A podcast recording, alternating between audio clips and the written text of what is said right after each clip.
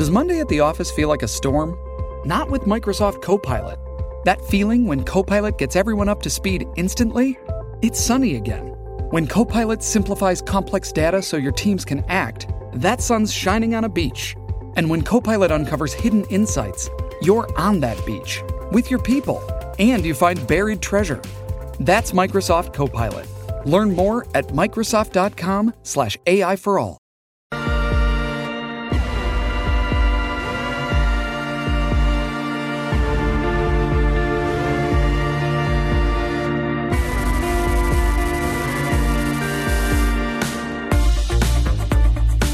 Welcome to this episode of Kennedy Saves the World. So, what we have learned in the fallout from the pandemic, we are now entering into our fifth year of active pandemicness and recovery is that a lot of people still need um, some help with their mental health. And there have been more and more celebrities who've come out and talked about their various struggles and how therapy has helped them.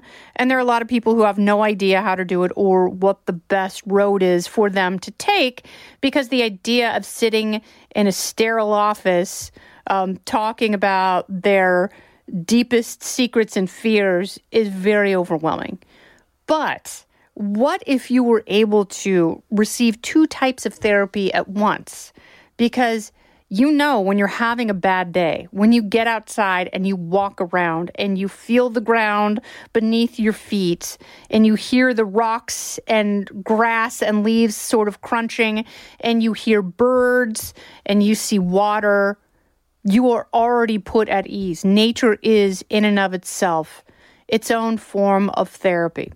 Joining me today, Dr. Heidi Schreiber Pan. She is a psychologist in Maryland who has developed uh, the Center for Informed Nature. And I might be saying that wrong, but she really has the right intentions because it is it is a form of therapy that seeks to take people into nature where they might receive the therapeutic benefits more deeply if they are surrounded by beauty and the earth.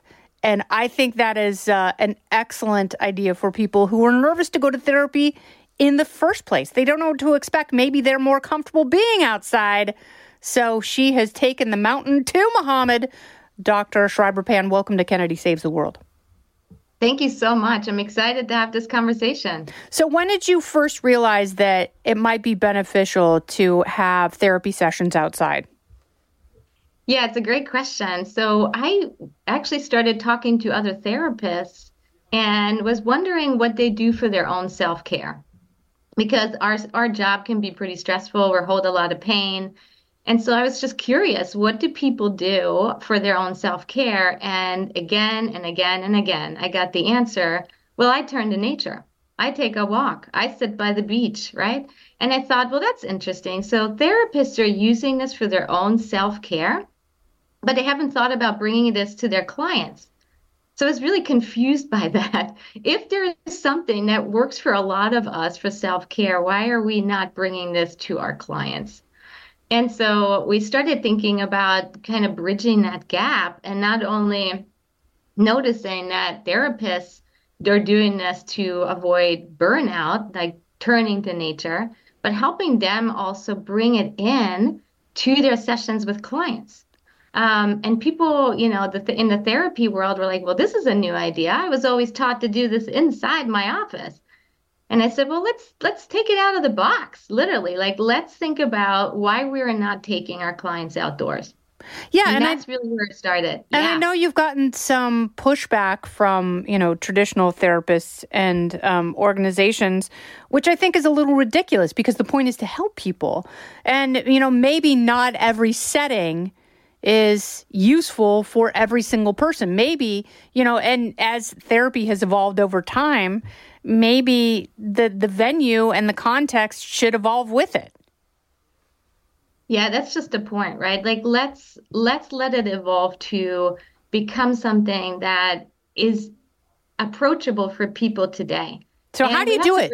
like do you yeah. do you go to a busy park because um, I think that I would be self-conscious if I was, you know, trying to divulge something or access something, or do you Sure. do you find really remote places? And if you do, is that difficult to um, reproduce in a city? Right, right. Well, you know, we know that like the estimate is that by 2050, we have 70% of human population in urban settings. So we really need to um, adjust this model to work in urban settings, uh, just as well as, you know, in more remote settings. So we look for green spaces, urban parks, pocket parks. We we help, you know, churches connect church grounds with therapists that have some green spaces. And what we really uh, kind of believe is that nature is everywhere and it's for everyone. And so there are pocket parks where there are parts of the park that are not, you know, overrun as much as others.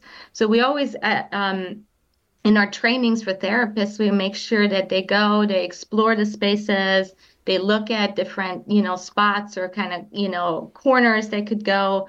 Um, and then sometimes it's just people walking, right? And it looks like just fr- two friends walking when it's really actually a therapy session.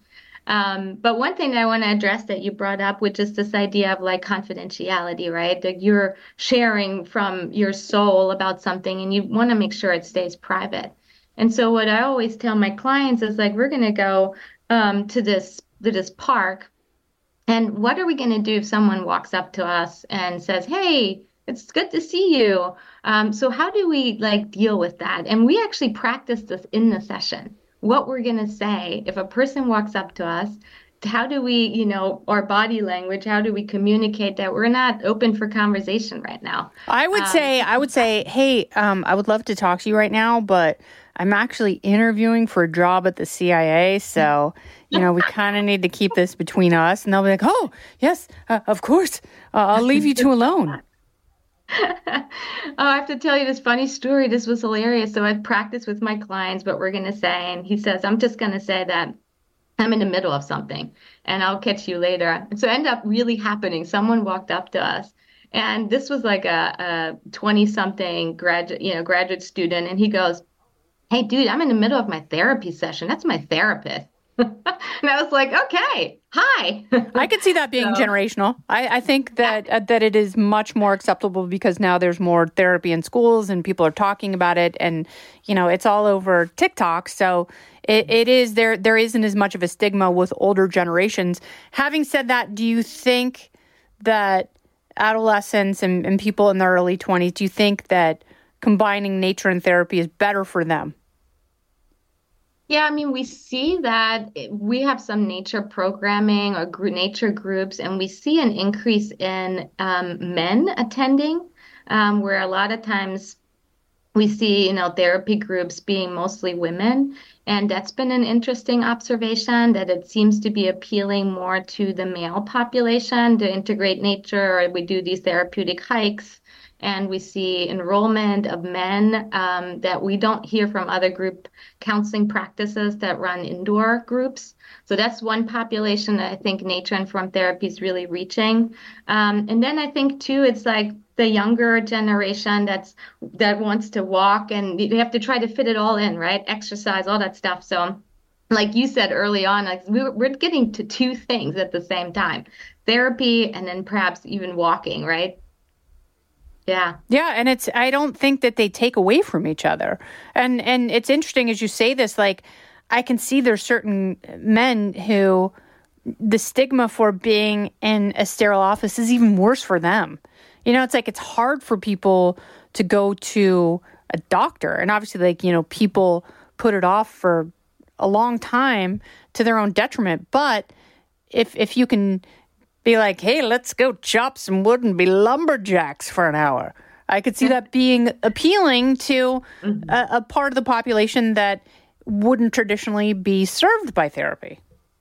Yes. And I think a lot of parents out there, you've had this experience where you're driving your kid to school and all of a sudden your kid like opens up to you, right? And it's because you're sitting next to each other and you don't have that intense, like you're not staring at each other. And that's what we're noticing too, is like when we're walking, we're not, you know, we're next to each other and our eyes are focused on the natural world and we're sort of moving together. And some people just need that and they open up in a in a whole different way than they would be able to do in the intensity of like this small room where you're sitting across from each other and having kind of eye contact if that yeah. makes sense and and you feel you know you can feel like you're being judged and that's you know that's that's the last thing that that someone wants when they're trying to get better all right we got more of this interview after this shipping can make or break a sale so optimize how you ship your orders with shipstation they make it easy to automate and manage orders no matter how big your business grows. And they might even be able to help reduce shipping and warehouse costs. So optimize and keep up your momentum for growth with ShipStation. Sign up for your free 60-day trial now at shipstation.com and use the code POD. That's shipstation.com with the code POD. So, what are you hearing from people more and more? Like what what are people seeking therapy for that might be different than it was 5 years ago? Yeah, I think that the, in terms of anxiety and stress, um, just seeing people really trying to figure out how can they bring that that anxious response down. And what we always talk about with the nature informed piece is that you know we're living in in modern day environments where there's this constant um, activation of your stress response through traffic sounds and deadlines and emails and the natural world works on a very different pace. Um, and so when we go into the natural world, we're leaving behind that sort of modern day agitation that happens. And people are hungry for tools to help that sort of stress response calm down because we're constantly bombarded with it in modern day environments. So it's interesting because um, Dana Perino shared with me an article recently about um, people diagnosing themselves with anxiety um, and exacerbating their anxiety and making themselves more anxious by reading about mm-hmm. anxiety. Um, is is there something in your form of therapy that can help hypochondriacs? Well, you know, the thing is like being anxious is part of being human. Like you can't find a single human that's going to say they've never been anxious. It's part of our survival mechanism, right? If you're part of your brain that says, "Hey, I'm in charge of keeping you alive, and I'm going to make sure there's no threat coming towards you." So that's why I'm looking around.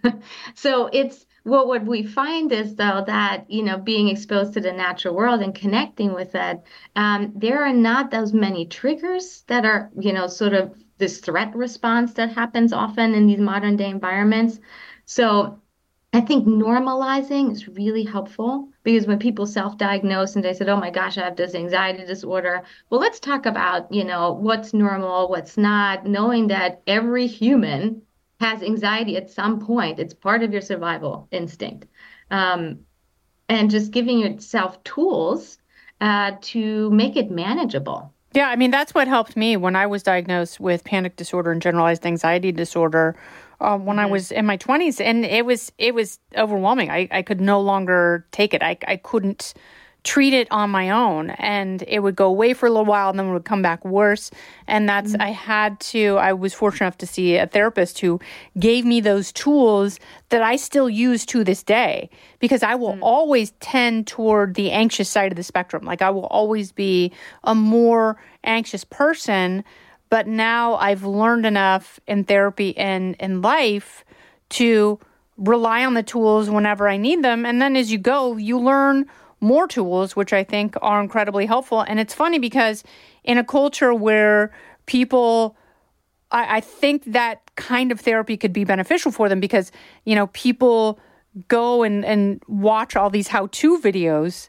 So it's mm-hmm. like if you can have how to for anxiety and, and think of it like that and think of it like a series of tools the same way you would have if you were learning how to make um, a latte in your kitchen without any equipment or learning how to um, apply makeup.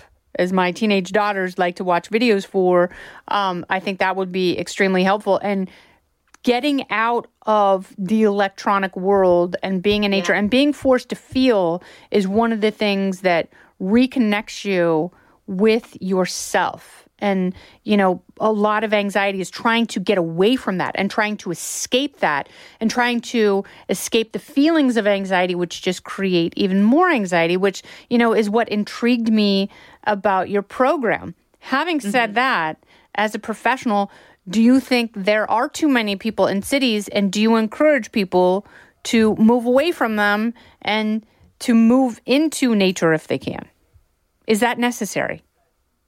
Well, I'm glad you asked that question because I think that at this point, right, uh, the definition of, of nature um, and, and sort of distinguishing from the wilderness idea, because I think that nature being everywhere and, you know, making it accessible to people is where we have to head. And our idea of nature informed therapy is also based on a relationship with nature, right? It's very like bonding with a part of your family almost. And and that can happen really in any setting. Um, we also talk about like the experience of awe right? Which three-fourths of people when you ask them where do you experience awe? they will talk about something that happened to them in nature. Mm. but if you've ever seen a bee land on a flower and watch how the bee does her amazing vibration dance to collect the pollen. That is a moment of awe. And that moment can happen in an urban setting, but we have to have the eyes to see it. Yeah, I saw an old lady fe- feeding raccoons in Central Park, and I'm like, I have now seen it all. It, it is it is truly everywhere. And you know, whenever you see people clumped together looking up in Central Park, there's always some rare bird, mm-hmm. oftentimes an owl. But it really is everywhere. And you know it's it's within us to want to seek it. And i think it's yeah. also so helpful because um, nature is greater than we are. And we get so wrapped up in our own lives and knowing that there is a constant out there that is more mm. powerful and more unpredictable but will always be there. There's something very soothing about that. Yes. And you know what i love about that? What you were just saying is that when we talk to people about their experiences in nature, they often talk about the sense of touching onto something greater than themselves when they have had this experience in nature, right? And what happens in the human brain is like our ego starts shrinking and we become bigger, like we feel connected to something bigger, mm-hmm. right? Like you were saying, it's this constant. And and that actually um, creates in people a sense of interconnectedness. They feel more kind towards other people, um, which is the research that's happening in the Greater Good Science Center in, in UC Berkeley. So it's so fascinating to see the sense of sort of awe and wonder and interconnectedness that happens when we can get out of our own heads and touch onto something larger which nature is that larger piece. No i think i think it's beautiful and i think that you could be doing such a great service if um, this catches on and you know there's so many beautiful parts of the country and people deserve this. So if they want to try and find a therapist who has the same mindset as you where can they access maybe some names or guidance yeah, we started doing a directory of nature informed therapists, and it can be found on our website, which is um, natureinformedtherapy.com. Natureinformedtherapy.com. Dr. Sure. Heidi uh, Schreiber Pan, thank you so much for taking time. I really appreciate it. I really enjoyed this conversation. Thanks for having me. Yes, and you are you are going to help so many people, um, and you know, even people who really need it who haven't gotten help, this may be the extra step that encourages them to go find it. So thank you for all you do. Thank you. This has been Kennedy Saves the World. I'm Kennedy. For more podcasts from my friends at Fox, you can go to foxnewspodcast.com. You can subscribe to this podcast on Apple Podcasts, Spotify, or wherever you listen. Listen ad free with a Fox News Podcast Plus subscription on Apple Podcasts, and Amazon Prime members can listen to this show ad free on the Amazon Music app. Oh, go ahead and leave me a review while you're there. I'd love to hear what you have to say. You've been listening to Kennedy Saves the World on the Fox News Podcast Network.